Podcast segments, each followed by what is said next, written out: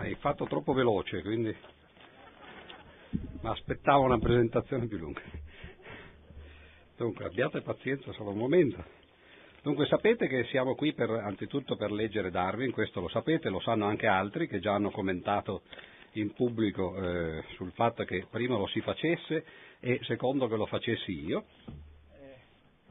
In parte avevano ragione, io sono anche un po' imbarazzato eh, perché ho visto qui eh, seduto eh, in prima fila il professor Boncinelli, so che, eh, non so se è qui, ma so che c'è, è presente perché l'ho visto oggi eh, il professor Barbuiani, forse eh, sarebbero, anzi sicuramente eh, sarebbero più adatti loro eh, di me a fare questo, ma così mi tocca. E quindi sentirete me parlare di Darwin. Dunque naturalmente loro l'avrebbero potuto fare senza leggerlo perché lo conoscono anche così. Io invece ho dovuto leggerlo e è stato un piacere naturalmente, però è stata anche una sorpresa perché eh, tante cose non me l'aspettavo, qualcuna la vedremo, soprattutto domani quando si parlerà dell'uomo. Oggi eh, parliamo delle bestie, quindi insomma eh, molti di voi non si sentiranno coinvolti, anche se eh, capiremo col tempo che eh, forse dovrebbero. Eh, naturalmente ci sono tanti modi di affrontare Darwin. Io lo farò eh, più o meno come abbiamo fatto già eh, due anni fa e eh, un anno fa, eh, due anni fa con Galileo e lo scorso anno con, eh, con Einstein, cioè cercando di leggere eh, brani delle loro opere, perché poi in realtà è importante quello che loro hanno detto, non i commenti che ne posso fare io, e in parte naturalmente la scelta è personale, non è che fosse obbligatoria, quindi salterà fuori anche un'immagine dell'uomo. E credo che la cosa più semplice sarebbe semplicemente di ripercorrere la vita vita di Darwin, che è stata una vita quasi tutta dedicata allo studio, come ha detto poi lui stesso, tra l'altro sull'autobiografia. I libri eh, dai quali trarrò eh, queste letture sono quattro libri eh, che eh, piano piano vi dirò, comunque eh, c'è questa autobiografia, in questo caso particolare è un'edizione delle Inaudi con eh, molte appendici, alcune delle quali gustose, l'autobiografia è per definizione eh, la storia che Darwin ha raccontato di sé, quindi non è eh, una storia oggettiva, è il suo ricordo di quello che è stata la sua vita e anche quello che lui voleva farci sapere di questa vita. C'è questo libro che è in realtà il resoconto del viaggio che lui ha ha fatto sul Beagle, del quale parleremo tra poco, si chiama Viaggio di un naturalista intorno al mondo, e poi ci sono eh, i due grandi capolavori, cioè l'origine delle specie, alla quale sarà dedicata la lettura di questa sera in parte, e eh, quella di domani, eh, l'origine dell'uomo e la selezione eh, sessuale. Questi sono eh, i quattro libri appunto, da cui trarrò eh, le, eh, le, letture e possiamo cominciare subito a raccontare un po' eh, la storia di, eh, di, quest'uomo che ha cambiato così tanto eh, il nostro modo di pensare alla natura e, e anche all'uomo stesso, come vedremo soprattutto domani. Eh, Darwin è stato bambino anche lui, anche se in genere non, eh, non, ce ne ricordiamo che tutte le foto che vediamo sono foto o da giovane o eh, da adulto col barbone ed è stato un bambino che eh, si gloria, perlomeno nella sua autobiografia, di raccontare che già da bambino era un naturalista. Si eh, divertiva a fare quello che fanno i naturalisti, eh, anche quando sono bambini, eh, andava a cacciare topi, gli uccelli, sognava di viaggiare, no? lo faceva talmente tanto che il padre a un certo punto era molto preoccupato e gli disse che temeva che sarebbe diventato una disgrazia per sé e per la famiglia. Poi probabilmente è diventato per il mondo intero, ma comunque lo intendeva in un senso eh, differente. E, eh, a scuola andava male, questo lo dico perché ho visto ci sono tanti giovani, quindi non vi preoccupate. Eh, non tutti diventano Darwin quelli che vanno male a scuola, ma eh, almeno qualcuno sì.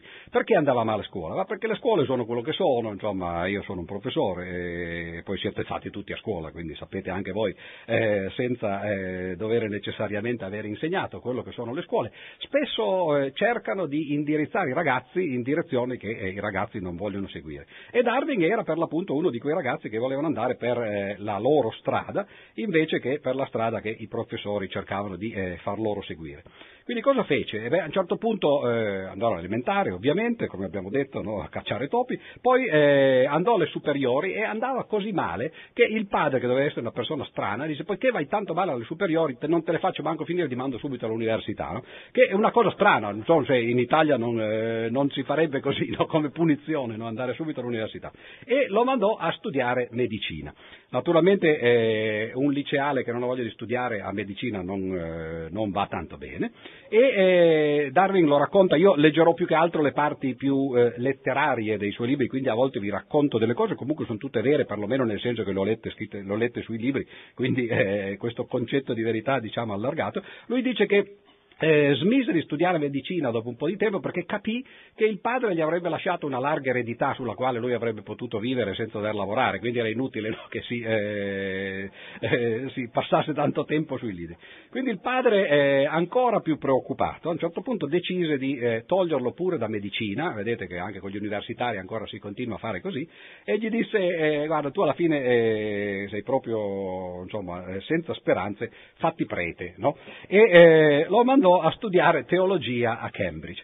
E lui ci andò eh, sperando forse all'epoca di eh, poter diventare un eh, pastore evangelico e ancora una volta fece quello che eh, già aveva dimostrato di saper fare bene eh, a scuola, cioè non studiò per nulla e eh, anzi lui tra l'altro cominciava a diventare adulto ormai, no? maturo quindi cap- non solo non studiava, ma capiva anche che la scuola, perlomeno quel genere di scuola, era una completa perdita di tempo. E quindi eh, si dedicò più che altro a fare ricerche sempre naturalistiche, cioè insomma andava in camporello, perlomeno nei campi. No? E eh, una frase che mi è piaciuta molto nella sua autobiografia, ve la leggo, capirete perché mi è piaciuta, disse, eh, non ero, non, eh, si compianse in seguito, rimpianse di non essere arrivato al punto da poter capire almeno qualcosa dei grandi principi fondamentali della matematica. Eh, poverino. Eh, era un naturalista, naturalmente, cose, aveva capito che ci sono cose importanti nella vita, ma insomma, quelle non le poteva fare.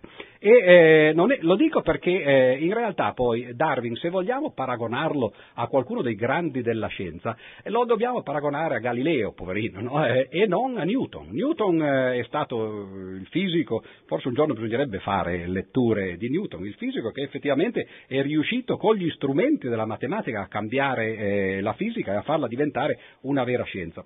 Galileo era molto più un naturalista da questo punto di vista, qualcuno che amava sperimentare, trovare dei fatti, cercare di organizzarli, ma non con una teoria matematica. E il motivo per cui Darwin non lo fece, lo fecero poi altri, in particolare poi agli inizi del secolo, eh, ricordo ad esempio Godfrey Hardy, che eh, scoprì nel 1908 la legge di Hardy e Weinberg, cosiddetta, no? che regola eh, la genetica delle popolazioni. Insomma, per farla breve, eh, dopo tre anni passati a Cambridge a studiare eh, teologia, eh, che lui eh, definì i più belli della mia vita felice. Già questo vi dice che eh, insomma, eh, c'era qualcosa che poi non andò completamente a buon fine nella sua vita. Lui intendeva per felicità salute ed entusiasmo, cioè star bene e aver voglia di fare, di fare cose. Disse quei tre anni passati a Cambridge a raccogliere insetti e a cacciare sono stati i più belli della mia vita. E nel frattempo, eh, in questo breve periodo eh, che ho così eh, tratteggiato, si arriva nel 18, al 1831, Darwin ha 22 anni perché è nato eh, nel 1809 e, e tra l'altro eh, non è difficile anche per coloro che non hanno studiato la matematica, i fondamenti della matematica, capire che il prossimo anno saranno 200 anni dalla nascita eh, di Darwin.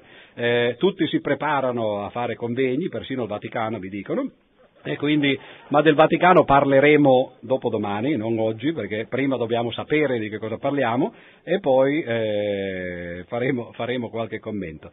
E eh, dicevo, arriva a 22 anni, quindi prossimo anno 200 anni eh, dalla nascita, e trova finalmente la sua via.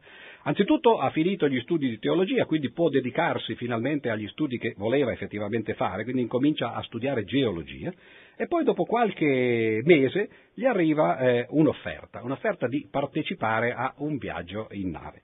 E allora cominciamo a leggere qualcuna eh, delle sue pagine, le pagine dell'autobiografia, in cui lui eh, racconta che cosa successe e disse, ritornato a casa da una breve escursione eh, che aveva fatto appunto per eh, questi suoi studi di eh, geologia, che cosa succede? Disse, beh, eh, trovai una lettera la quale mi diceva che il capitano Fitzroy era disposto a dividere la sua cabina con un giovane che desiderasse seguire come naturalista, senza percepire stipendio, il viaggio del Beagle.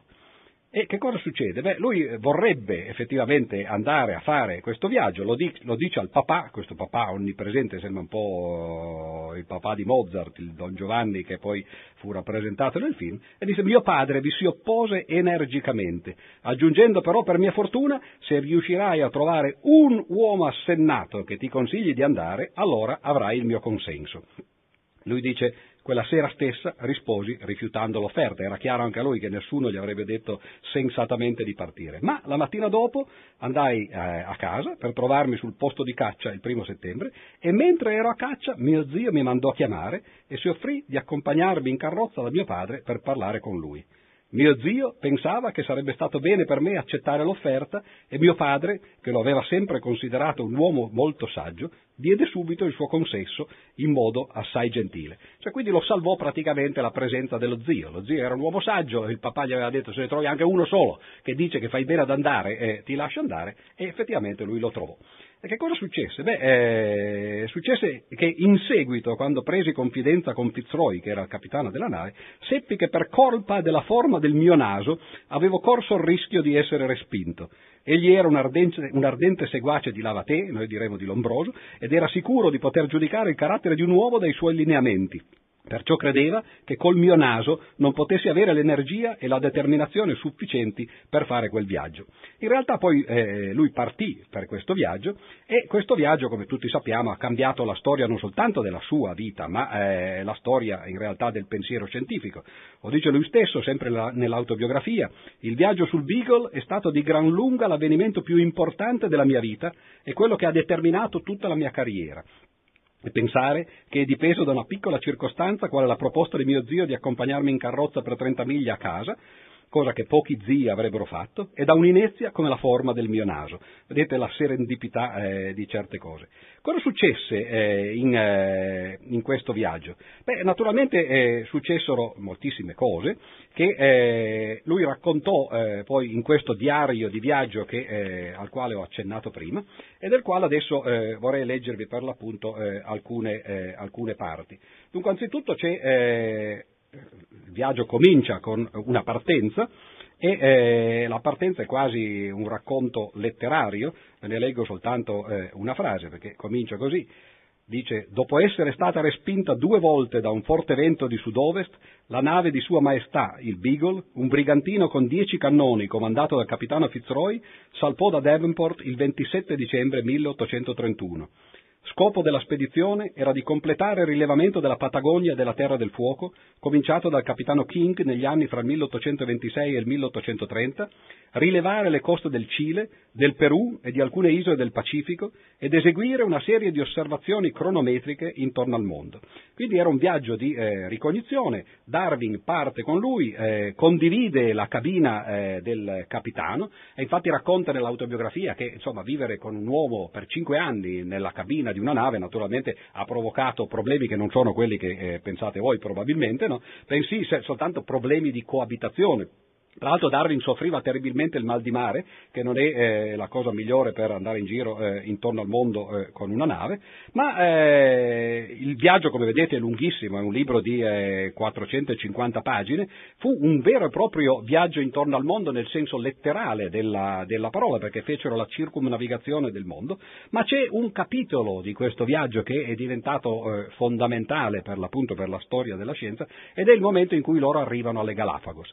Eh, è interessante anche vedere che cosa facevano i naturalisti di una volta. Vi leggo alcune frasi per farvi capire eh, come si comportavano questi signori, i civili dell'Inghilterra che studiavano la scienza, quando arrivavano in un posto come le Galapagos. Dice, eh, per esempio, si parla delle eh, tartarughe, dice spesso mi sono issato a cavalcioni su queste tartarughe e poi con qualche colpetto sulla parte posteriore della corazza le ho indotte ad alzarsi e il camminare, ma mi riusciva assai difficile mantenere l'equilibrio. E eh, poi continua a raccontare, c'è la carne di questo animale molto usata, sia fresca che salata, e dal grasso si estrae un bell'olio limpido. E la cosa interessante dice, per mettere al sicuro queste tartarughe non basta rovesciarle come le testuggini, perché riescono sempre a rimettersi sulle zampe. Pensate che fastidio, insomma, uno vede queste tartarughe che oggi sono tra l'altro protette, se qualcuno di voi è stato alle Galapagos, come ho fatto io, pagato naturalmente dagli organizzatori di questo festival per poter andare a prepararmi per, eh, per queste conferenze, no? si accorge che una cosa di questo genere gli farebbe perdere le mani perlomeno, nel senso che gliele taglierebbero no? e probabilmente eh, finirebbe in galera, mentre invece una volta eh, si faceva così, si saliva sulle tartarughe e ci si divertiva. Si faceva anche di peggio, perché naturalmente, eh, come voi sapete, ci sono eh, animali di ogni genere in, eh, in questi posti e eh, Vediamo un po' se riesco a trovare la frase che eh, volevo farvi vedere, no, eh, questa non ce l'ho, ma eh, lui racconta ad esempio che prendeva queste iguane, ce ne sono di due tipi, le iguane di terra e le iguane di mare, e si era accorto che eh, le iguane di terra in realtà andavano a mangiare nel mare, quindi dice che è strano, vanno a mangiare lì, poi però ritornano sulla terra. E per capire come mai succedeva questo, poi capì che in realtà queste iguane mangiavano un'alga che eh, si trovava nel mare, però avevano evidentemente paura dei predatori. Quindi lui prendeva queste iguane, le tirava con la coda e poi le ritirava in mare e con una disse mi sono insomma, divertito, o perlomeno studiato no, la faccenda, l'ho tirata in mare 10-15 volte e quella è sempre ritornata, no? potete immaginarvi no, il eh, gusto dell'iguana di essere studiata da un naturalista come Darwin naturalmente, e però eh, tra tutti questi animali che si vedono quando si vanno a visitare queste isole piuttosto interessanti, meravigliose anzi direi, eh, forse quelli che sono meno appariscenti all'occhio del turista sono quelli che invece poi risultarono più importanti per l'occhio del naturalista e sono i famosi fringuelli di eh, Darwin, sui quali vi leggo per l'appunto eh, qualche frase. Lui racconta, dice, un gruppo molto singolare di fringuelli, affini tra di loro per la struttura del becco, la coda corta, la forma del corpo e il piumaggio. Ve ne sono 13 specie che il signor Gould ha diviso in quattro sottogruppi. Tutte queste specie sono particolari di questo arcipelago e lo stesso vale per l'intero gruppo. Poi racconta per esempio eh, in modo molto dettagliato la differenza tra queste specie, le due specie di cactornis per esempio si possono vedere spesso arrampicarsi intorno ai fiori dei grandi alberi di cactus, ma tutte le altre specie di questo gruppo di fringuelli, unite in piccoli stormi, vivono sul terreno arido e sterile delle zone più basse. E il fatto più curioso è la perfetta gradazione delle dimensioni del becco delle diverse specie di questi fringuelli, da uno largo come quello di un frusone a quello di un fringuello e, se il signor Gould ha ragione di includere il suo sottogruppo nel gruppo principale, persino a quello di una silvia che non è la signora Silvio, eh, naturalmente non c'era le Galapagos, ancora non era arrivato fino lì, ma qual è la cosa interessante di questi, eh, di questi fringuelli? È che osservando tale gradazione diversità di struttura in un gruppo piccolo e molto omogeneo di uccelli, si potrebbe realmente immaginare che da un originario esiguo numero di uccelli di questo arcipelago una specie sia stata modificata per finalità diverse. Ed ecco che qui naturalmente lui è già tornato ormai. Lui tra l'altro, eh, per ironia della storia, aveva raccolto eh, alcuni eh, esemplari di questi fringuelli, li aveva messi nelle casse che poi avrebbe riportato in patria, ma non si era accorto della particolarità di questi fringuelli. E fu questo signor Gould che, quando eh, Darwin tornò e gli diede da esaminare queste, questi uccelli, che capì che questi facevano parte appunto di specie addirittura differenti. Ora Darwin si pose il problema, com'è possibile anzitutto che su queste isole ci siano così tante specie e che ciascuna isola ne abbia alcune che sono specifiche che non stanno nelle altre isole? E qui comincia naturalmente ad avere i primi dubbi eh, sulla teoria dell'evoluzione. Eh, lui dice l'unica luce che posso gettare su questa notevole differenza fra gli organismi delle varie isole, in particolare i fringuelli, è che le correnti marine fortissime che corrono in direzione occidentale a ovest-nord-ovest separino, per quanto riguarda il trasporto attraverso il mare, le isole meridionali da quelle settentrionali siccome l'arcipelago è esente in modo notevolissimo da tempeste di vento, né gli uccelli, né gli insetti, né i semi leggeri possono essere trasportati da isola a isola e, infine, la grande profondità dell'oceano fra le isole e la loro origine apparentemente recente in senso geologico rendono altamente improbabile che siano mai state unite.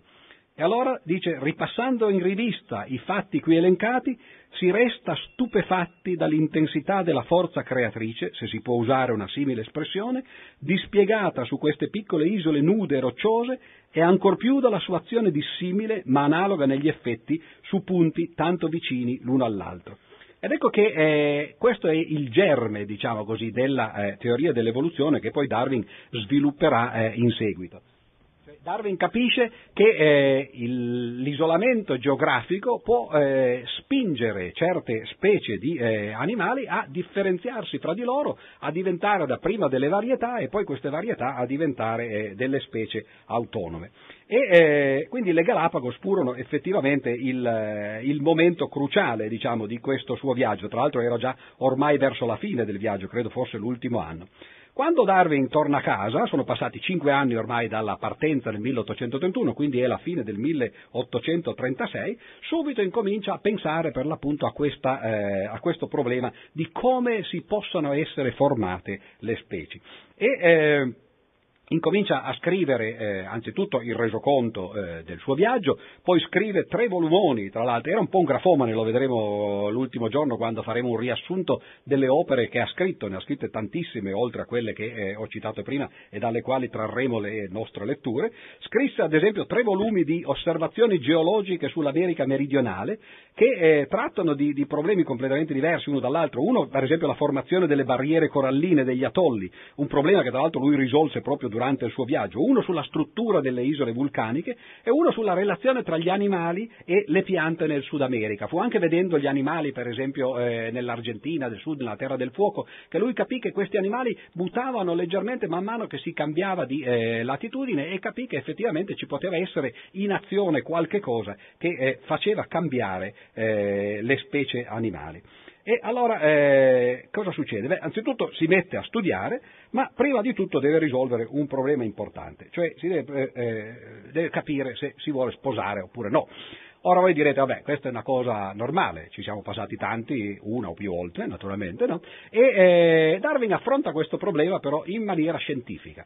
Allora che cosa fa? Eh, siamo verso il 36-37, eh, prende un foglio di carta e scrive sopra il titolo eh, a questo foglio di carta, di carta, il titolo è Questo è il problema, cioè eh, provea di sposarsi. Vediamo, perché è una lettura molto interessante, eh, quali sono eh, i motivi per sposarsi e quelli per non sposarsi messi su due colonne parallele, tra l'altro, di modo che uno poi potesse valutarli per bene. No? E, perché così bisogna fare, non, non prendere queste cose alla leggera. Allora, eh, non sposarsi, niente bambini, nessuno che abbia cura di voi in vecchiaia. A che serve lavorare senza la partecipazione di amici intimi e cari? Ma chi può essere più amico intimo e caro nella vecchiaia se non i parenti? Libero di andare dove vuoi. Scelta della compagnia e che sia poca. Conversazioni con uomini intelligenti al club, evidentemente l'idea di sposare una donna intelligente non gli passava per la mente, no? Nessun obbligo di visitare i parenti e di occuparsi di tante sciocchezze, di sopportare spese e ansie per i bambini, forse litigi, forse litigi, no? Buon Dio, è intollerabile pensare di passare tutta la vita come un'ape operaia, lavorando, lavorando e nient'altro. No, no, no, non va. Questo nella colonna, no? naturalmente dice. Pensa vivere tutti i tuoi giorni solitario nella sporca e fumosa casa di Londra, no? Immaginati invece una graziosa, tenera moglie su un divano, con un buon fuoco e libri e magari musica. Questi sono motivi per non sposarsi. Eh. Eh, confronta questa visione con la sudicia realtà di questo qui dice, e allora dice sposarsi, sposarsi, sposarsi. Vabbè, quindi gli viene in mente che forse ci sono dei motivi per sposarsi. Allora vediamo la colonna sullo sposarsi. Bambini, questa era, c'era anche nell'altra, no? Però eh, evidentemente si possono guardare i bambini eh, in due modi diversi, bambini tra parentesi se Dio vorrà, qui siamo ancora nella fase eh, religiosa in cui lui pensa che i bambini nascano per volontà di Dio così come le specie, no? poi capirà eh, sposato che non è così, ne ebbe poi dieci fra l'altro. E eh, uno di questi morì tra l'altro molto giovane, fu uno dei motivi, la, la bambina a dieci anni fu uno dei motivi per cui poi lui abbandonò eh, la frequenza a, alle funzioni religiose, ma di questo come ho detto parleremo eh, l'ultimo giorno. E qui c'è, secondo me, eh, ci sono le osservazioni migliori, no? anche perché molti di voi si riconosceranno. Perdita di tempo, non si può leggere la sera se uno si sposa. evidentemente perché aveva capito che non è soltanto Dio che interviene nella faccenda dei bambini. Eh, si ingrassa e ci si impigrisce, quindi la moglie non è intelligente per parlarci, però cucina, no? Ansie e responsabilità, minor disponibilità di soldi per acquistare i libri, no? che evidentemente costavano cari i libri all'epoca, no? dice devo fare i figli o devo comprare i libri. Se i figli sono molti, questo è terribile, obbligo di guadagnarsi il pane, perché dice sono da solo, vabbè, tanto quanto, ma se ho tanti figli tocca lavorare, questo è una, una cosa negativissima. E allora dice danno alla salute per troppo lavoro, no? Ma eh, Darwin era una persona sensata. E poi la cosa più bella di tutti, dice, motivi favolosi fedele compagna, amica della vecchiaia, che condivida i miei interessi, oggetto di amore e di compagnia. Due punti. Sempre meglio che un cane. Ecco. Però era, no, voi ridete, ma eh, era un naturalista lui, quindi evidentemente per lui i cani no, eh, erano qualcosa di importante. Vabbè, e voi direte cosa ha scelto di fare? Ve l'ho già detto, ha avuto dieci figli, quindi si è sposato, no? E si è sposato come? Certo che con queste attitudini è molto difficile trovare una donna, no? Uno va e dice, sa, lei dice, si sposerebbe con me, che è sempre meglio che un cane, no? E, eh, e allora se la trovò in casa praticamente, quindi si sposò eh, una cugina e questo tra l'altro è uno dei problemi, credo, per cui eh, alcuni dei figli ebbero dei problemi e uno di, questa, di, questi morì appunto per malattie. Si trasferì nel 1842 in questa casa di campagna, Down, e lì rimase, da lì deriva la parola down, no? perché cambiò completamente eh, il suo modo di, di, vivere, il matrimonio eh, non credo che gli abbia fatto troppo bene tra l'altro, no? perché eh, pensate, era tornato da cinque anni di, di, di viaggio intorno al mondo, no? quindi era un uomo vigoroso eccetera, e divenne eh, un pantofolaio ipocondriaco che aveva sempre la nausea, le vertigini, l'insonnia, la debolezza, eh, addirittura riceveva gli ospiti e dice ogni volta che vengono gli amici a trovare trovarmi, poi dopo mi vengono gli attacchi di tremore e di vomito. Pensate agli amici che fanno vomitare, vabbè, uno si deve anche scegliere, no? In realtà nella vita, no? Però quindi a un certo punto cominciò a dire basta amici, basta compagnie, no? E così via, e si dedicò praticamente eh, semplicemente a scrivere questi suoi libri, per nostra fortuna, anche se non necessariamente eh, sua. E allora eh, andiamo a leggere qualcuno di, eh, di, questi libri per l'appunto e in particolare eh, avviamoci a leggere l'origine eh, della specie. Però prima di eh, leggere eh, l'origine della specie volevo dirvi che naturalmente come ho detto Darwin era un po' un grafomane, quindi prima di arrivare a quel capolavoro che ho qui e che come vedete è un tomone abbastanza sostanzioso di 500 pagine, lui per otto anni lavorò a eh, un'opera in quattro volumi sui cirripedi. Ora io non so quanti di voi eh, sappiano che cosa sono i cirripedi, no? Io confesso non avevo mai sentito nominare, no? Fino a quando non eh, sono andato alle Galapagos e ne ho visti, sono dei piccoli crostacei, no? Che si attaccano alle rocce marine, E vivono di plankton, filtrando il plankton attraverso delle, delle specie di, di, di appendici eh, che, da, dalle quali tra l'altro prendono poi eh, il loro nome. Ecco, eh, animali che a prima vista potrebbero sembrare completamente insignificanti, ma per un naturalista naturalmente le cose non sono così semplici. Darwin incominciò a classificarli e incominciò a capire che effettivamente ce n'era anche lì un'enorme varietà, incominciò a vedere la differenza fra le varietà di questi cirripedi, si accorse che ce ne sono specie, no? eccetera, eccetera. Insomma, uscirono quattro volumi, pensate, due sui cirripedi viventi e due sui cirripedi fossili. E questo voi ridete, naturalmente, perché eh, io ho cominciato a dirla in questo modo no? e la cosa può far ridere, ma eh, gli storici pensano che sia stato proprio questo il eh, banco di prova, diciamo, del giovane ormai insomma, maturo Darwin, siamo negli anni agli inizi del 50, tra il 51, 1851 e 1854, in cui Darwin incomincia a elaborare effettivamente con cognizione di causa le teorie eh, dell'evoluzione, eh, del, eh, dell'evoluzione.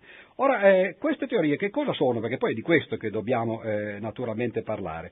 Beh, eh, anzitutto, quando si dice evoluzionismo uno pensa a Darwin e fa male, no? perché in realtà eh, le caratteristiche fondamentali dell'opera di Darwin non sono, o perlomeno non, è, non sono soltanto nel fatto che sia una teoria evoluzionista. Vi leggo eh, una citazione che eh, sta agli inizi dell'origine della specie, e poi la commentiamo. E questa è una specie di compendio di quello che potrebbe essere la teoria di Darwin della selezione naturale, che è quindi una particolare teoria evoluzionista. E, e questa, questa, citazione dice eh, la seguente cosa. Che cosa impedisce che i rapporti fra le differenti parti del corpo siano puramente accidentali? Gli incisivi, per esempio, sono taglienti e servono a spezzare il cibo, mentre i molari sono piatti e servono a masticarlo. Essi però non sono stati fatti con questo scopo e la loro forma è il risultato di un caso. Lo stesso vale per tutte le parti del corpo che sembrano essere naturalmente destinate a qualche scopo particolare. Quelle costituite in maniera adatta grazie a una loro interna spontaneità si sono conservate, mentre quelle non costituite in tal modo sono perite e continuano a perire. Ecco, questo è una specie di riassunto di quello che si potrebbe chiamare la teoria della selezione naturale, cioè il fatto che in qualche modo vengono selezionati i caratteri utili che accadono, che, che avvengono spontaneamente e vengono invece scartati quelli che non sono utili. La cosa interessante però è che questa citazione non viene, non è eh, una citazione di Darwin, ma è una citazione di Aristotele, cioè viene dalla fisica di Aristotele, il che significa che queste idee, e addirittura l'idea centrale del darwinismo, l'idea della selezione naturale, era una vecchia idea, così come d'altra parte due anni fa ci siamo accorti che l'eliocentrismo eh, naturalmente non era un'invenzione non soltanto di Galileo, che ovviamente la attribuiva a Copernico, ma nemmeno di Copernico, bensì di Aristarco. Cioè i greci avevano visto parecchio lontano e forse i tempi non erano maturi eh, un paio di millenni fa per cose di questo genere. Infatti eh, le, le, teorie evoluzioniste non, eh, non, non, ebbero praticamente nessun successo e eh, che cosa ebbe invece successo? Beh, le teorie ovviamente creazioniste, cioè l'idea che eh, ci fosse qualcuno, che poi in realtà eh, nella mitologia è un dio, che avesse creato le specie una per una eh, cioè tutte le specie erano lì, erano fisse, non cambiavano durante il tempo ed erano state create indipendentemente eh, da qualche dio. Ora, quando cominciarono ad essere messe in discussione queste idee? Beh, naturalmente ci volle parecchio e non è un caso che, i primi segni di, di, discussione sono verso la, la, seconda metà del Settecento, quando le cose cominciano a cambiare radicalmente. Ad esempio, eh, un anno cruciale fu il 1749 in Francia, in cui furono pubblicate contemporaneamente due opere diverse che tutte e due anticipavano alcuni aspetti della teoria dell'evoluzione. Da una parte eh, la lettera sui ciechi a uso dei vedenti di Diderot, Diderot, e dall'altra parte invece la storia naturale, eh, generale particolare del conte di Buffon. Naturalmente tutti e due questi signori, questi autori finirono nei guai perché eh, insomma non, non, bisognava dire certe cose. Diderot addirittura finì in galera per quel libricino sul, eh, sui ciechi eh, a uso dei vedenti e per poter uscire dovette abbiurare eh, le, le, le, cose che venivano dette. Notate siamo nella seconda metà del 1700, quindi più di un secolo dopo il processo a Galileo, ma queste cose continuavano a succedere nello stesso modo. E per quanto riguarda Buffon, eh, eh, la facoltà teologica della Sorbonne Barcellona lo censurò, lui dichiarò dopo qualche anno di abbandonare, queste sono le sue parole, abbandono tutto ciò che nel mio libro può essere contrario alla legge mosaica, e poi dopo una ventina d'anni si pentì del suo pentimento, ritornò alle sue convinzioni iniziali, i teologi di nuovo lo attaccarono, eccetera. Questi erano i tempi, naturalmente, prima della rivoluzione francese, prima eh, dell'illuminismo. Ma il primo vero precursore eh, scientifico di Darwin fu, eh, come tutti sappiamo, credo perché lo citiamo spessissimo, fu Lamarck. Ora eh, vi leggo una, eh, una frase, un, un riassunto che Darwin fa del pensiero di Lamarck, anche per capire quanto poi Lamarck fosse stimato all'epoca, eh, in particolare da Darwin. E Darwin dice, egli, Lamarck, per primo rese alla scienza il grande servigio di richiamare l'attenzione sulla possibilità che qualunque cambiamento del mondo organico, come pure del mondo inorganico, fosse il risultato di una legge e non di un intervento miracoloso, questa è la prima cosa fondamentale di Lamarck, cioè l'idea che effettivamente ci sono dei cambiamenti in natura, non sono cose miracolose, quello che avviene in natura avviene perché ci sono delle leggi che spingono questi cambiamenti ad avvenire. Quindi l'evoluzionismo è già qui. Naturalmente eh, evoluzionismo è semplicemente com- contrapposto a creazionismo e a fissismo, cioè l'idea che le specie non sono fisse, non si mantengono immutabili e soprattutto non sono create dall'esterno, bensì in qualche modo si evolvono una nell'altra. Il problema è come si evolvono. Quindi Lamarck era evoluzionista tanto quanto Darwin, ma eh, differiva da Darwin perlomeno eh, sull'idea eh, sul tentativo di spiegare queste cause di cambiamento. E Darwin dice, quanto alle cause del cambiamento, Lamarck ritiene che consistano in parte nell'azione diretta delle condizioni fisiche della vita e in parte nell'incrocio di forme preesistenti, ma soprattutto nell'uso e nel disuso, cioè negli effetti dell'abitudine.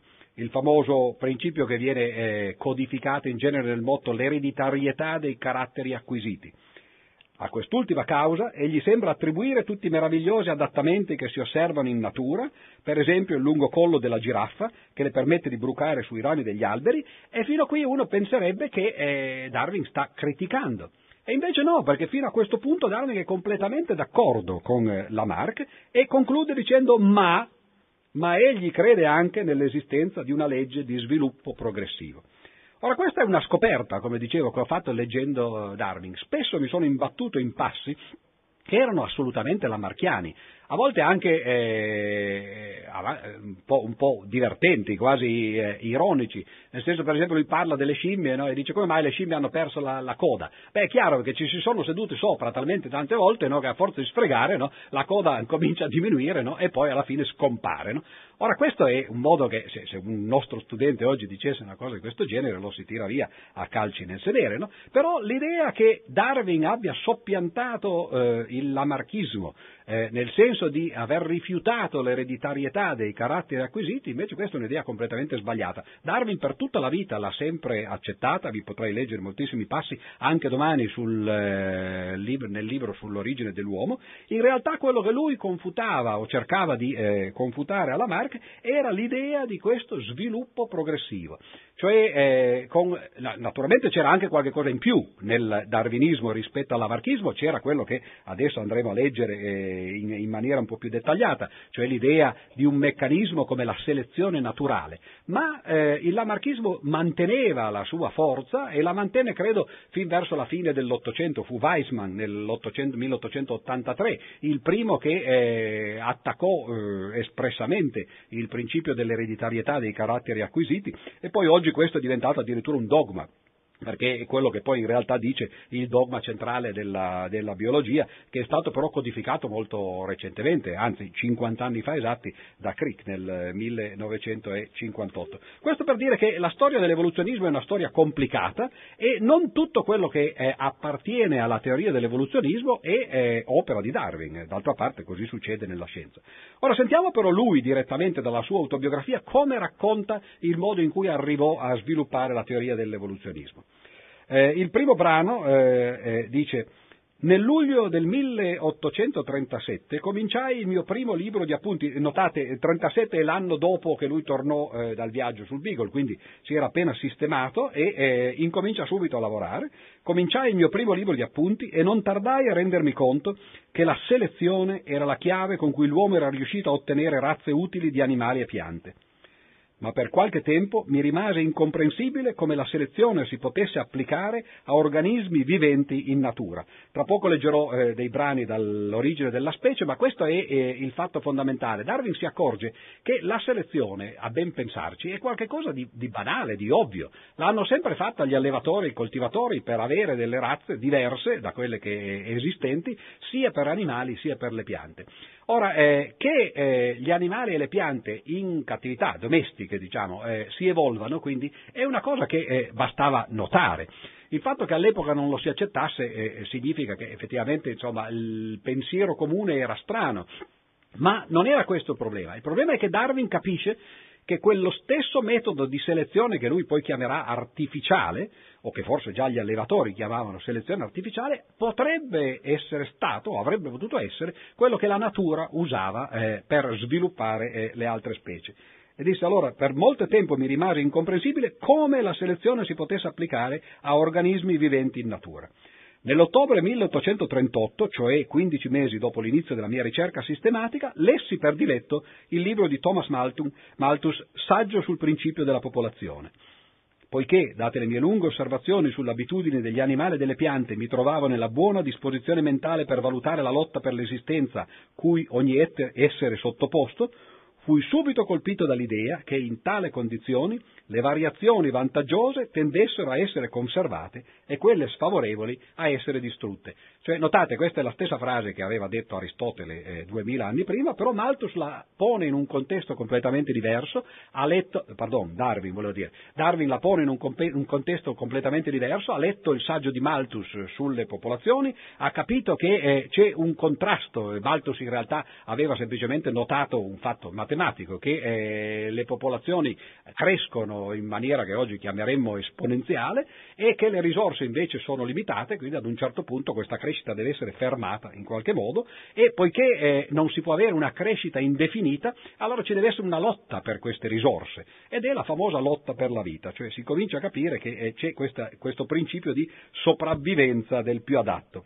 Tra l'altro notate anche l'idea che eh, la selezione naturale sia il principio di sopravvivenza del più adatto nella lotta per la vita non è un'espressione di Darwin, in realtà è la sua teoria, ma è un'espressione dovuta a un filosofo, Spencer, Herbert Spencer, che la coniò qualche, eh, qualche anno dopo e poi Darwin la adattò direttamente. Quindi a questo punto notate ci sono due principi già eh, entrati in gioco nel primo anno di ricerca di Darwin, c'è il principio della variazione, cioè il fatto che le specie variano, ci sono delle variazioni e che queste variazioni possono essere selezionate da eh, qualche cosa che lui chiama appunto eh, questa selezione naturale, cioè eh, selezionare le eh, condizioni che sono vantaggiose nella lotta per la vita. Ma manca ancora un eh, principio fondamentale, lo dice lui stesso nella pagina dopo della sua autobiografia, dice in quel tempo non afferrai un problema molto importante ma non riesco a capire come abbia potuto non vederlo e non trovarne la soluzione. Era l'uovo di Colombo. Mi riferisco alla tendenza degli organismi discendenti da uno stesso ceppo a divergere nei loro caratteri quando si modificano. Sono in grado di ricordare il luogo esatto della strada che percorrevo in carrozza quando mi venne in mente la soluzione del problema, con mia grande gioia. Ciò accadde molto tempo dopo che ci eravamo trasferiti a Down, quindi nel 1842, e la soluzione, secondo me, consiste nel fatto che la discendenza modificata delle forme dominanti e in via di sviluppo tende ad adattarsi a parecchi luoghi che hanno caratteristiche molto diverse nell'economia della natura cioè il principio della adattabilità delle, delle specie e il fatto che quando eh, una variazione viene eh, selezionata dalla natura e eh, la popolazione è confinata dentro una certa area geografica, pensate qui alle isole per l'appunto delle Galapagos in cui c'erano i famosi fringuelli, ecco che allora piano piano queste variazioni possono essere anzitutto sostenute e poi tendono a divergere e a formare delle nuove specie. E allora cerchiamo di vedere più da vicino questo eh, capolavoro di Darwin, che poi è, è il primo vero eh, libro sull'evoluzionismo, quello che poi ha cambiato la storia del, eh, della disciplina. Dunque, anzitutto ci sono delle strane analogie fra questo libro e eh, i principia di Newton perché eh, sono due libri, forse i due libri più importanti della storia della scienza moderna.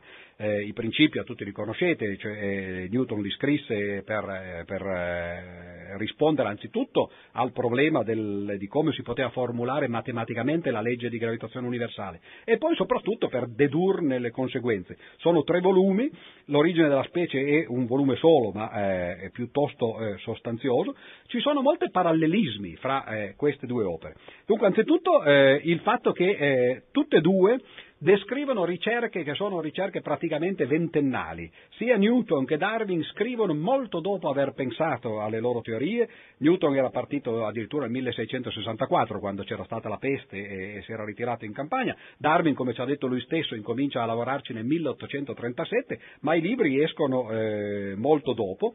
Eh, I principi di Newton sono del 1687, quindi più di vent'anni per l'appunto, e eh, il libro di Darwin è 1859 e di nuovo potete potete calcolare facilmente che il prossimo anno saranno 150 anni dall'origine delle specie. Quindi un doppio anniversario il prossimo anno, il bicentenario della nascita e il 150 del, dell'origine delle specie. Eh, tutti e due questi libri nacquero da una contingenza, cioè eh, sia Newton che eh, Darwin avevano degli amici eh, il primo era l'astronomo Halley per Newton e il secondo invece era il geologo Charles Lyell per, per Darwin, che cercarono di spingere questi due uomini a mettere su carta le, le, cose che avevano trovato nelle loro ricerche. E poi soprattutto furono tutte e due eh, scritte in una esplosione creativa di tre anni, in tutti e due i casi cioè eh, tra il, l'84 e l'87 del 1600 nel caso di Newton e fra il 56 e il 59 nel caso di Darwin. Come mai eh, questa esplosione nel caso di Darwin? Beh, eh, qui c'è la differenza con Newton, perché Newton scrisse i principi come voleva scriverli, cioè si mise a tavolino e ci mise tre anni e ci mise dentro tutto quello che voleva. Darwin invece era un tipo che, come abbiamo detto, se ne stava in casa, eh, non, non, vedeva amici, non faceva altro che lavorare, quindi si era messo di buona lena per fare un lavoro che lui dice nella sua autobiografia in due passi diversi ha una sensazione diversa, in un caso dice eh, avrebbe dovuto essere lungo quattro o cinque volte quello che poi divenne e nell'altro caso dice tre o quattro volte, quindi prendiamo per buono la media, quattro volte, è un libro di duemila pagine e dice e ciò nonostante non sarebbe stato altro che un compendio del materiale che avevo raccolto eh, in, tutto quel, in, tutto quel, tempo, cioè cercare di fare un riassunto delle sue ricerche e il riassunto doveva essere di circa 2000 pagine.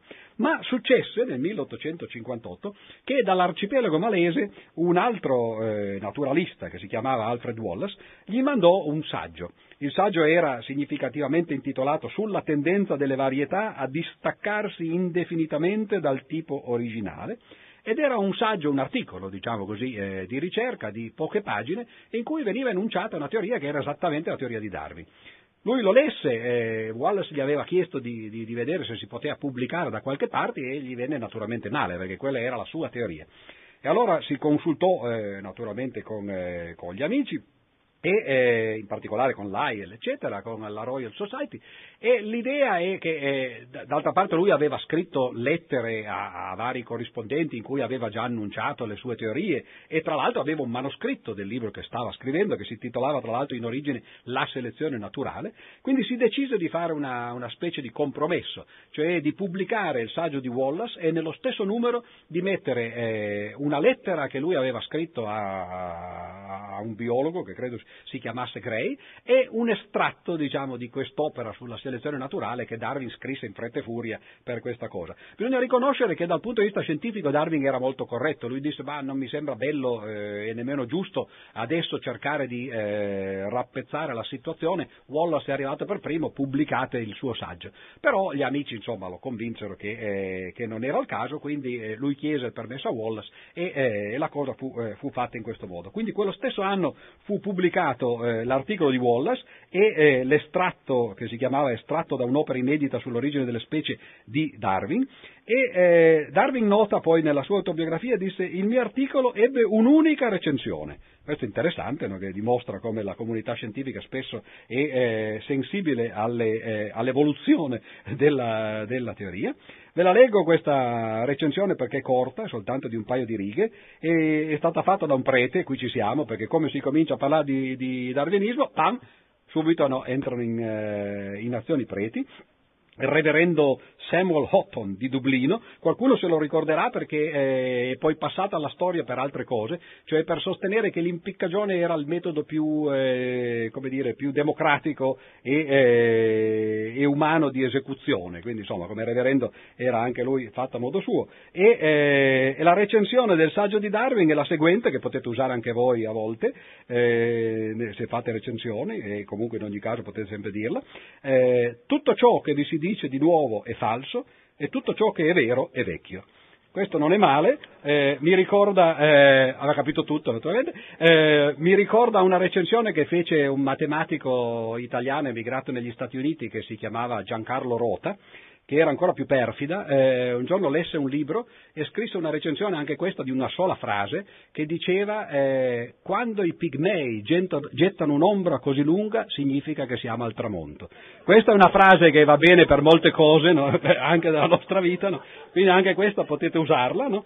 E, eh, e poi che fece Darwin? Una volta pubblicato, una volta fatto l'outing, come oggi diremmo, no? sulla selezione naturale, eh, fece uno sforzo, eh, lui dice un, un, ulteriore sforzo di 13 mesi e 10 giorni e produsse questa versione ridotta del suo lavoro che eh, uscì nel 1859, eh, prima edizione eh, i tempi sono cambiati, 1250 copie, e eh, andò a ruba no? e, e, fu esaurita eh, l'edizione in, eh, in, quello stesso giorno. E poi lui è molto contento nell'autobiografia, dice ho venduto 20.000 copie del mio libro, sono proprio contento perché insomma un successo così no, non ce l'aspettiamo. Oggi qualunque romanzo, naturalmente nessun libro scientifico, ma qualunque romanzo raggiunge di questo, eh, successo di questo genere.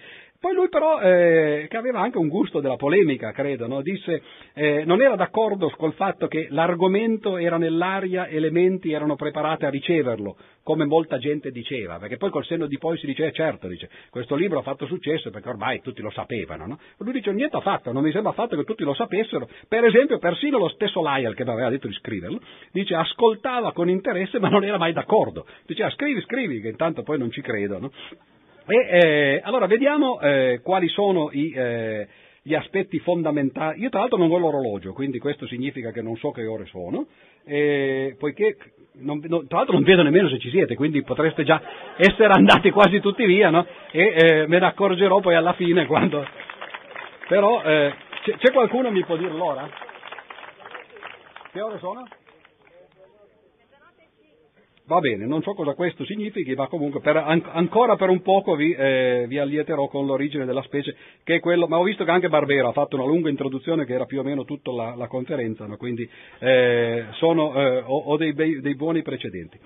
Dunque, eh, la teoria, quant, pardon, la, la teoria eh, dell'evoluzione No, non ridete perché volevo fare per l'appunto un parallelo. Ha, ha, uno strano parallelo, se ho capito bene naturalmente, perché poi qui abbiamo gli esperti eh, in, in, non posso dire in sala, ma eh, perlomeno qui eh, presenti. No? Eh, ha questo strano eh, parallelismo con la teoria dei quanti, cioè che c'è una parte eh, casuale, diciamo, e una parte invece deterministica o perlomeno eh, controllata da legge. La parte casuale è la parte delle variazioni, cioè ci sono queste variazioni nei caratteri degli individui e avvengono eh, casualmente. Questo in realtà, come ho detto, eh, ce ne siamo accorti poi in seguito, è una conseguenza delle leggi di, di Mendel e eh, della genetica moderna, ma al tempi di, di, Darwin era un problema, era un problema grosso, capire come mai c'erano tutte queste variazioni e il motivo per cui Darwin in particolare accettava anche l'ipotesi di Lamarck, cioè il fatto che si eh, ereditassero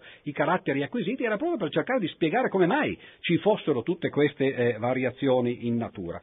E eh, quindi sulla, sulle variazioni non vi leggerei nulla del, di Darwin perché eh, lui molto onestamente si, eh, si, limita a dire che sono dovute a cause che ignoriamo completamente e la, la, la, la loro natura, appunto come ho detto, non sarà spiegata poiché eh, dalla genetica moderna.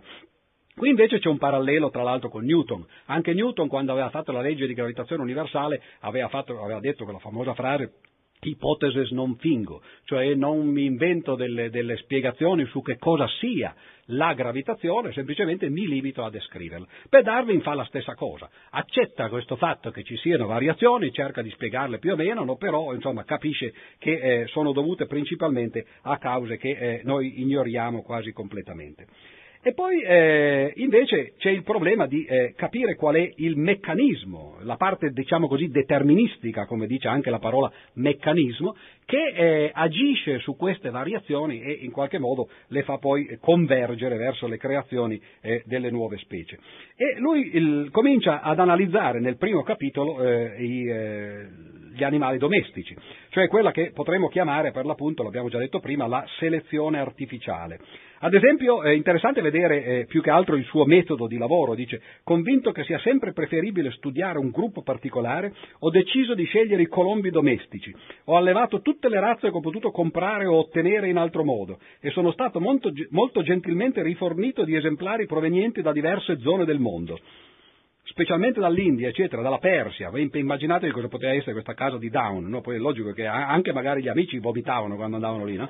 non soltanto lui che quando li riceveva. Mi sono associato con vari eminenti colombofili, no, voi non sapevate che c'erano i colombofili, ma evidentemente c'erano, lui si è associato con vari di questi e sono stato ammesso a due dei loro club di, di Londra.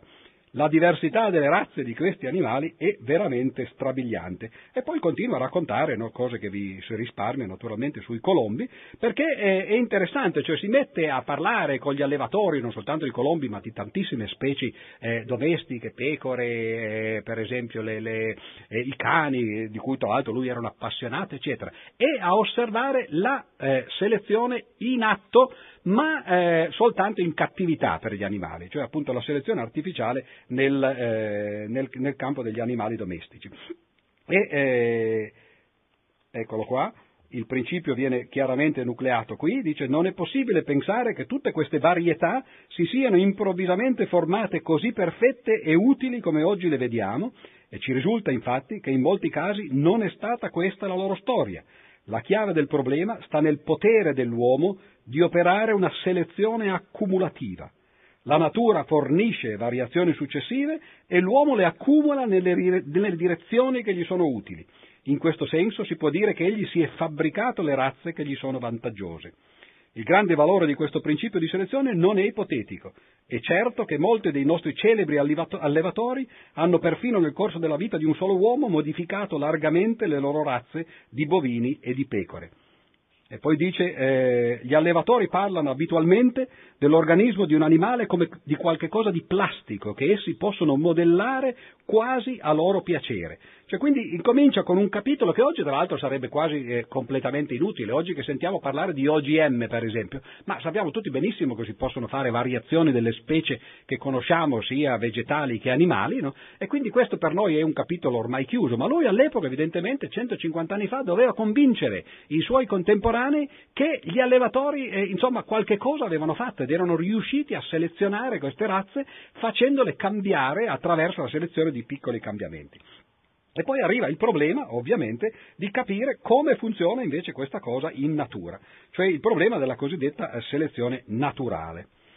E allora dice eh, un, nel quarto capitolo, che si chiama appunto selezione naturale o sopravvivenza del più adatto, dice la conservazione delle differenze e variazioni individuali favorevoli e la distruzione di quelle nocive sono state da me chiamate selezione naturale o sopravvivenza del più adatto. Le variazioni che non sono né utili né nocive non saranno influenzate dalla selezione naturale e rimarranno allo stato di elementi fluttuanti, come si può osservare in certe specie polimorfe, o infine si fisseranno per cause dipendenti dalla natura dell'organismo e da quella delle condizioni.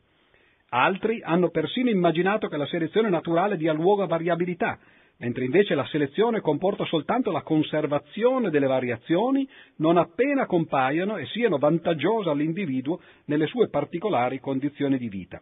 Qui parla della natura, in altre parole dice la natura è come un allevatore o come un coltivatore che produce le variazioni e poi le seleziona in base a questo principio di eh, sopravvivenza nella lotta per la vita. Il fatto di parlare della natura naturalmente è pericoloso e allora lui lo sa e dice si è detto che io parlo di selezione naturale qui perché ovviamente questa è una delle eh, edizioni successive, quindi lui in parte già risponde a obiezioni che gli sono state fatte, dicevo si è detto che io parlo di selezione naturale come di una potenza attiva o di una divinità. Ma chi mai muove obiezione a un autore che disserta sull'attrazione della gravità come della forza che regola i movimenti dei pianeti?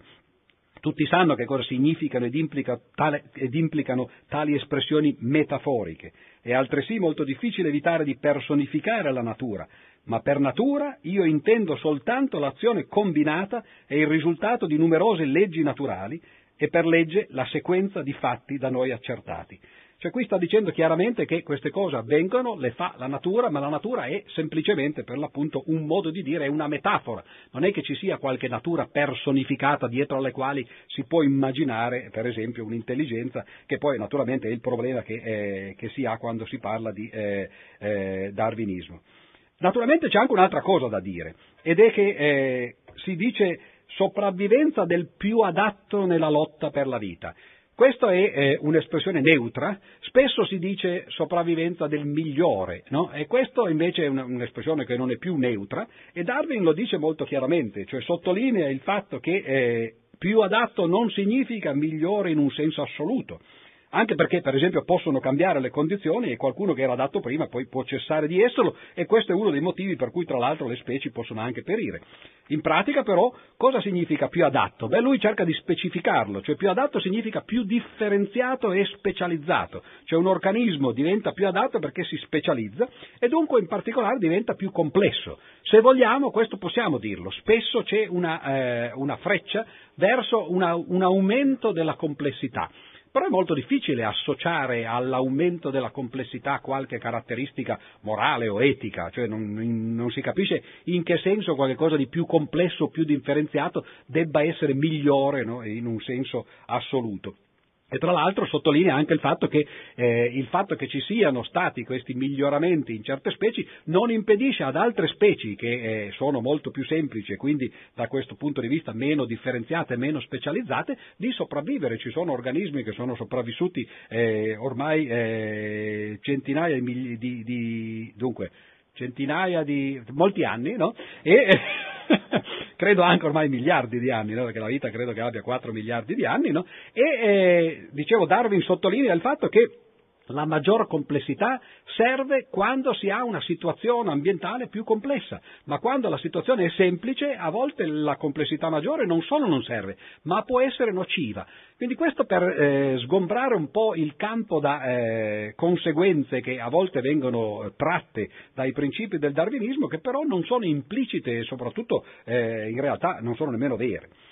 Allora abbiamo parlato di selezione artificiale, abbiamo eh, detto che eh, per Darwin c'è un analogo della selezione artificiale nella natura che è la, la, selezione naturale, ma c'è un altro tipo ancora di selezione di cui lui parla pochissimo in questo libro, nell'origine delle specie, e moltissimo invece in quello eh, che leggeremo domani, ma non leggeremo brani da, da, questa parte, che è l'origine dell'uomo. Infatti il titolo del libro sull'origine dell'uomo si chiama L'origine dell'uomo e la selezione sessuale. C'è anche un tipo che lui chiama eh, di selezione sessuale, che però già definisce nell'origine delle specie in questo modo. Selezione sessuale. Questo tipo di selezione dipende non dalla lotta per l'esistenza contro altri esseri viventi o contro le condizioni esterne, ma dalla lotta degli individui di un sesso, generalmente maschi, per il possesso delle femmine. Il risultato di questa lotta non è la morte del vinto come nel primo caso, ma la mancanza di discendenti o lo scarso numero di essi. E la selezione sessuale ha avuto una lunga storia, agli inizi eh, la maggior parte dei biologi e dei naturalisti sostenevano che non, che non, esistesse, oggi da quello che ho capito invece viene considerata semplicemente un tipo di selezione artificiale, non è una selezione casuale, è un modo per scegliere per l'appunto gli accoppiamenti. E deriva tra l'altro, è, una delle tante cose che derivano dalle leggi di Hardy e Weinberg che ho citato prima, ma di questo parleremo eventualmente un'altra volta. Però Darwin non è soltanto lo scienziato, è anche lo scrittore. E allora a un certo punto eh, tutte queste teorie, quindi eh, sottolineando o recapitolando la variazione che, che, avviene spontaneamente, le mutazioni, come diremmo oggi noi, nel materiale genetico, i vari tipi di selezione, cioè la selezione naturale, che è casuale, oppure la selezione artificiale e quella sessuale che non sono casuali, producono per l'appunto il sorgere di eh, nuove specie e che cosa succede allora? Si crea eh, una sorta di albero genealogico tra le varie specie e lui lo chiama eh, con una metafora eh, che è quella ormai nota dell'albero della vita. Agli inizi eh, lui non usò la metafora dell'albero, usò eh, la metafora del corallo eh, perché da un certo punto di vista gli sembrava più adatta. Il corallo, come voi sapete, ha delle parti morte e poi soprattutto coloro di voi che fanno il sub nelle aree eh, non protette, come invece fanno i nostri potenti, no? che vanno a immergersi dove cavolo gli pare, no? però se fate le immersioni notturne vi accorgerete che i coralli che voi vedete di giorno, che sembrano effettivamente semplicemente organismi morti, poi di sera eh, sono vivi e hanno tutte queste eh, infiorescenze meravigliose. No? E allora l'idea dell'albero del, del, del corallo gli sembrava più naturale perché Molte delle specie ovviamente si sono estinte, quindi noi vediamo soltanto gli, gli ultimi eh, ramoscelli, quelli che escono la notte. Poi però alla fine eh, insomma, la metafora divenne quella dell'albero della vita e vi leggo eh, una piccola parte su, eh, su questo eh, aspetto. È un fatto veramente meraviglioso, anche se non ce ne rendiamo conto perché è troppo consueto, che tutti gli animali e tutte le piante, attraverso il tempo e lo spazio, siano collegati gli uni agli altri per gruppi, subordinati ad altri gruppi, nella maniera che osserviamo dovunque, che cioè varietà della stessa specie più strettamente collegate e specie di uno stesso genere meno strettamente o inegualmente collegate formino sezioni e sottogeneri e che specie di distinti generi molto meno strettamente collegate e, o collegate in differenti misure formino sottofamiglie, famiglie, ordini, sottoordini, classi e così via. Se le specie fossero state create indipendentemente, nessuna spiegazione di questo tipo di classificazione sarebbe possibile, cioè sarebbero ciascuna eh, stata creata eh, in maniera slegata una dall'altra, mentre invece essa si spiega con l'eredità, con l'eredità e con l'azione complessa della selezione naturale che comporta estinzione e divergenza dei caratteri. Le affinità di tutti gli esseri della stessa classe sono state spesso rappresentate con un grande albero. Credo che questa similitudine corrisponda bene alla realtà. I verdi e germoglianti rami possono rappresentare le specie esistenti e, prodotti, e quelli prodotti negli anni precedenti possono rappresentare la lunga successione di specie estinte. Ad ogni periodo di crescita tutti i rametti in sviluppo tentano di ramificarsi in tutte le direzioni e di sorpassare e uccidere i ramoscelli e i rami circostanti, allo stesso modo in cui le specie e i gruppi di specie hanno in tutti i tempi sopraffatto altre specie nella grande battaglia per la vita. I tronchi divisi in grandi rami e questi in rami sempre più piccoli furono essi stessi una volta, quando l'albero era giovane, rami germoglianti. E questo rapporto fra i vecchi e i nuovi germogli per mezzo di ramificazioni può rappresentare bene la classificazione di tutte le specie estinte e viventi in gruppi subordinati a gruppi.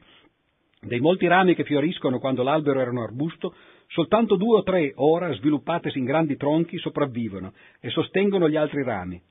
Così, delle specie che vissero in remoti periodi geologici, pochissime hanno lasciato discendenti viventi e modificati. Dal primo sviluppo dell'albero, molti tronchi e rami sono morti e caduti, e questi rami caduti di varie dimensioni possono rappresentare quegli interi ordini, famiglie e generi che attualmente non hanno rappresentanti viventi e che conosciamo solamente allo stato fossile. Come qua e là vediamo un pollone che spunta da una biforcazione posta alla base di un albero e che è stato favorito dalla sorte ed è ancora vivo alla sua sommità, così osserviamo occasionalmente un animale come l'ornitorinco che per le sue affinità collega in qualche modo due grandi rami della vita e che a quanto pare è stato risparmiato da una fatale concorrenza perché abitante in una stazione protetta. Come i germogli crescendo danno origine a nuovi germogli e questi, se vigorosi, si ramificano e superano da ogni parte un ramo più debole, così per generazione io credo sia avvenuto per il grande albero della vita, che riempie la crosta terrestre coi suoi rami morti e rotti e ne copre la superficie con le sue sempre rinnovantisi meravigliose ramificazioni. Ed ecco che eh, siamo a pagina 196, quindi pagina circa 200, di un libro di 500 pagine. Ora uno si chiede, ma eh, non è finita la storia? Ci ha spiegato come avviene la selezione, prima ci sono le mutazioni, poi vengono selezionate in vari modi, in tre modi differenti, artificiale, naturale e sessuale, e c'è addirittura questo grande albero genealogico delle varie specie. Che cos'è il resto del, di questo libro? E il resto di questo libro è la risposta alle critiche, perché Darwin racconta nella sua autobiografia come lavorava. E questo è interessante perché eh, sentiamo una frase sul suo metodo di lavoro, dice per molti anni avevo seguito l'ottima regola di annotare subito e senza fallo tutto ciò che era contrario ai risultati generali della mia teoria, fosse un fatto, una nuova osservazione, un pensiero che mi capitava di leggere perché avevo imparato per esperienza che i fatti e i pensieri contrari tendono a sfuggire dalla memoria più facilmente di quelli favorevoli.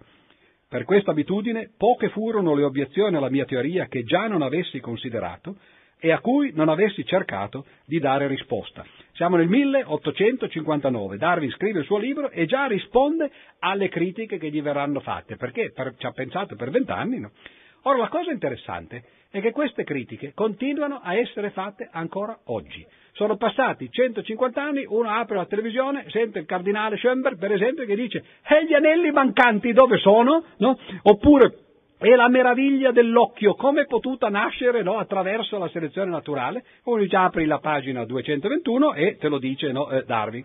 Allora, eh, e naturalmente ci sono obiezioni di tutti i generi. Io ve ne leggo qualcuna soltanto così, no, per farvi capire che effettivamente eh, il grosso del lavoro di Darwin è stato proprio quello, non soltanto proporre la sua teoria, ma poi far vedere con un'infinità veramente di esempi e devo confessare anche abbastanza barbosi a un certo punto perché parla di, ad esempio di animali che uno manco sa che esistono no? e, e, così via, però con tutti questi esempi di far vedere come effettivamente queste teorie stanno in piedi e, e praticamente spiegano tutto quello che uno cerca di spiegare o che crede di proporre come possibile eh, eh, critica. E allora dice, il lettore, anche prima di essere giunto a questo punto, si è certo imbattuto in, in innumerevoli difficoltà, alcune sono così serie che non posso ancora oggi riflettervi senza rimanere colpito dalla loro importanza ma esse, per quanto mi è dato di giudicare, in massima parte sono soltanto apparenti e quelle fondate ritengo che non siano fatali alla mia teoria. Queste difficoltà o obiezioni possono essere classificate nel modo seguente, e qui fa una classificazione. La prima, per esempio, è primo. Perché se le specie derivano da altre specie attraverso impercettibili graduazioni non vediamo ovunque innumerevoli fonti di transizione? Obiezione numero uno, eh? Perché nella natura non vi è confusione e esistono invece, come ci è dato di osservare, specie ben definite? Secondo, è possibile che un animale avente per esempio la struttura o l'abitudine di un pipistrello possa essersi formato attraverso le modificazioni di qualche altro animale con abitudini e struttura completamente differenti? Possiamo credere che la selezione naturale possa produrre da una parte un organo di importanza trascurabile come la coda della giraffa, che serve a scacciare le mosche, e dall'altra un organo così meraviglioso come L'occhio? Terzo, possono gli istinti essere acquisiti e modificati mediante la selezione naturale? Come spiegare l'istinto che guida l'ape a costruire le celle e che ha praticamente anticipato le scoperte dei grandi matematici? Beh, qui si esagera, ma comunque no, naturalmente glielo si può perdonare, no? E, eh, e naturalmente lui cerca di rispondere a tutte queste eh, obiezioni. Anzi, non solo cerca, ma lo fa.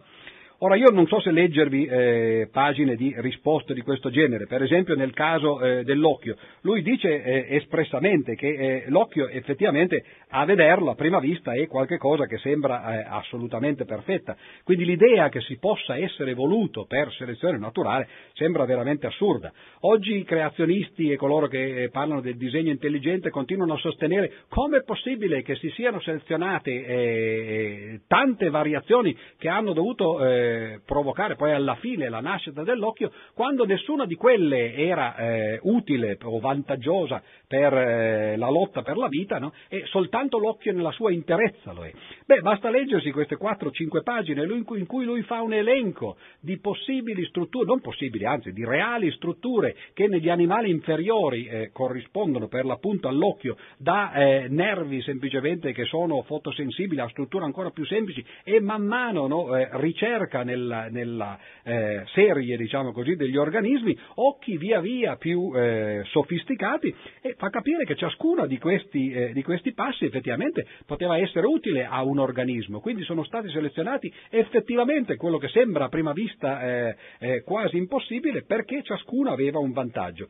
E poi questa storia della perfezione. A un certo punto eh, lo fa nell'origine dell'uomo, non eh, nell'origine delle specie, eh, cita una frase di Helmholtz, che era un, uh, un, fisiologo, un fisico importante della fine dell'Ottocento, il massimo specialista di ottica, che disse una volta, dice se un ottico mi avesse venduto uno strumento tanto imperfetto come l'occhio avremmo avuto tutti i diritti di riportarglielo indietro, perché questa storia che l'occhio poi è perfetto così come che la selezione in realtà poi seleziona organismi perfetti è una completa bufala. In realtà eh, se ci fosse veramente qualcuno di intelligente dietro il progetto della natura avrebbe fatto le cose molto meglio, o se vogliamo dedurre l'esistenza di un creatore da quello che vediamo intorno, beh, ci accorgiamo che Insomma, non era poi proprio perfetto nemmeno lui. No? Eh, non vi dirò niente sul eh, problema degli anelli mancanti, anche perché all'epoca effettivamente c'era un problema sulla documentazione geologica. Eh, la paleontologia era semplicemente agli inizi, c'erano pochissimi fossili, quindi è chiaro che era tutto anello mancante, non c'erano altro che alcune eh, risultanze fossili. Oggi le cose sono andate completamente eh, in una direzione diversa, abbiamo ormai migliaia, credono, di eh, reperti fossili e tra l'altro quello che Darwin eh, nota, e questo l'ha dovuto fare proprio perché la paleontologia ai suoi tempi era così poco sviluppata, nota che noi stiamo cercando, o lui stava cercando di ricostruire l'albero delle specie, no? ma questo albero eh, è fatto in maniera tale che noi vediamo soltanto le foglie dal di sopra. E allora, ovviamente, i fossili dovrebbero darci eh, i rami che si sono estinti, ma anche senza avere la paleontologia, in realtà si può dedurre da molte cose che noi vediamo soltanto a livello delle foglie una buona parte della struttura dell'albero. Ed è quindi eh, interessantissimo vedere come lui mette insieme eh, moltissimi di questi aspetti, cioè la biogeografia, vedere come le specie, per esempio, sono distribuite geograficamente, la morfologia, come gli organismi sono fatti, quali arti hanno, l'anatomia, l'embriologia soprattutto, il modo in cui si sviluppano gli embrioni eh, nella storia dell'individuo, la comparazione, oggi diremmo noi la comparazione genetica soprattutto tra eh, i DNA di varie specie, questi sono tutti modi che ci permettono di partire solo dalle foglie, ma di ricostruire eh, in parte perlomeno questo albero della vita. E allora che cosa succede? Beh, si arriva alla conclusione ovviamente di questo eh, grande affresco, di questo che è veramente un po' il cantico delle eh, creature. E eh, la conclusione qual è? Beh, qui c'è qualche cosa che ovviamente eh, Darwin solo intuisce, ma che poi eh, in realtà la scienza moderna ha eh, spiegato. Sono le ultime pagine che vi, leggono, che vi leggo, ce ne sono due o tre. Eh, sentiamo, dice la selezione naturale che deriva dalla lotta per l'esistenza e che conduce quasi inevitabilmente alla distruzione e alla divergenza dei caratteri nei discendenti di una qualsiasi specie progenitrice, spiega la grande caratteristica universale, attenzione, dell'affinità di tutti gli esseri viventi, cioè la loro distribuzione in gruppi subordinati ad altri gruppi. Eh, vediamo un po' qui. Forse non arriveremo mai a sbragliare l'inestricabile matassa dell'affinità fra i membri di una classe, ma quando si miri ad uno scopo ben preciso e non si cerchi un qualche ignoto piano di creazione, si può sperare di compiere lenti ma sicuri, ma sicuri progressi. Il problema è eh, è vero, sicuramente anche eh, guardando soltanto i fossili si cominciano a intravedere delle relazioni fra varie famiglie di specie, eccetera. Ma il problema è, c'è un unico albero oppure ci sono tanti alberi che sono, si potrebbero chiamare la foresta della vita invece che l'albero della vita? Qui Dante, eh, Dante pardon, eh, Darwin eh, se, lo pone, se, lo pone, il problema e eh, dice mi si potrà domandare fin dove spingo la dottrina della modificazione delle specie. È difficile rispondere a tale domanda, perché quanto più distinte sono le forme che consideriamo, tanto più gli argomenti a favore della comune discendenza diventano meno numerosi e efficaci. Ma alcuni argomenti di, di gran peso vanno molto lontano. Tutti i membri di intere classi sono collegati l'uno all'altro da una catena di affinità e tutti possono essere classificati secondo lo stesso principio in gruppi subordinati a altri gruppi. I resti fossili tendono talvolta a colmare ampi intervalli fra ordini discendenti. Io, Ritengo che gli animali derivino da quattro o cinque progenitori al massimo e le piante da uno stesso numero o da un numero anche inferiore di progenitori. Quindi comincia a eh, far diminuire i possibili punti di partenza dei vari alberi, 4-5 in un caso degli animali e 4-5 per le piante, e poi qui c'è il grande sogno. L'analogia mi porterebbe anche più lontano a credere cioè che tutti gli animali e le piante, tutti gli animali e le piante derivino da un solo prototipo. Ma l'analogia può essere una guida ingannevole, tuttavia tutti gli esseri viventi hanno molto in comune nella loro composizione chimica, nella struttura cellulare, nelle, cell- nelle leggi dell'accrescimento e nell'essere soggette a influenze nocive. E quindi siamo arrivati all'idea che in realtà tutte le forme viventi, vegetali e animali, nascono da un unico punto di partenza comune.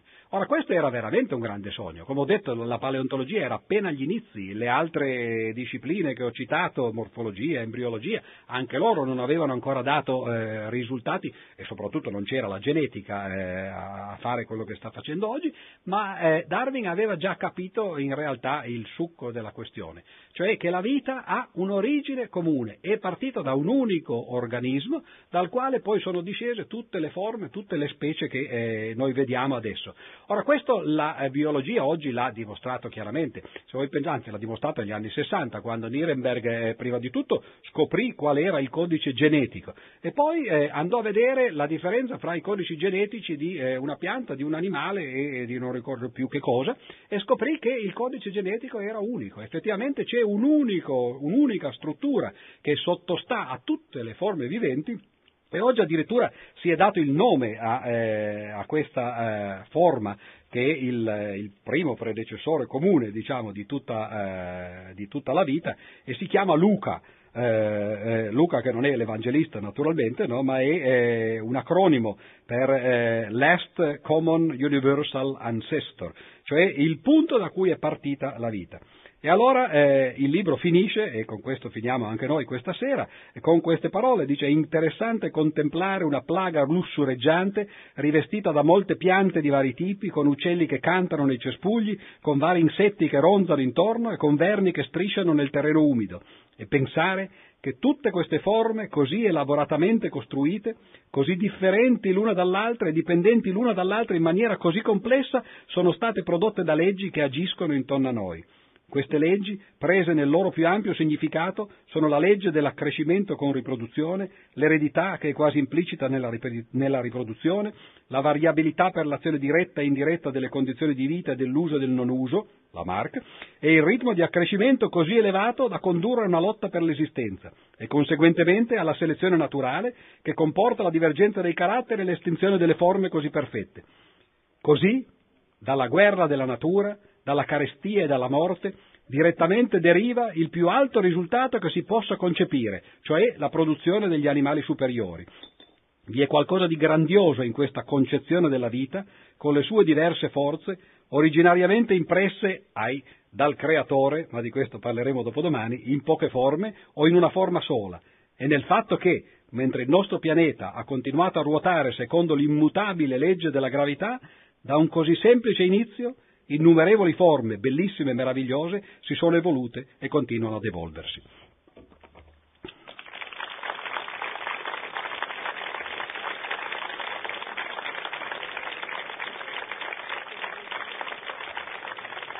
Bene, io vi ringrazio per questa sera, domani parleremo invece del secondo eh, grande libro di Darwin, che è quello in cui queste teorie vengono applicate all'uomo e eh, all'evoluzione eh, dell'uomo. Quindi a domani sera, grazie.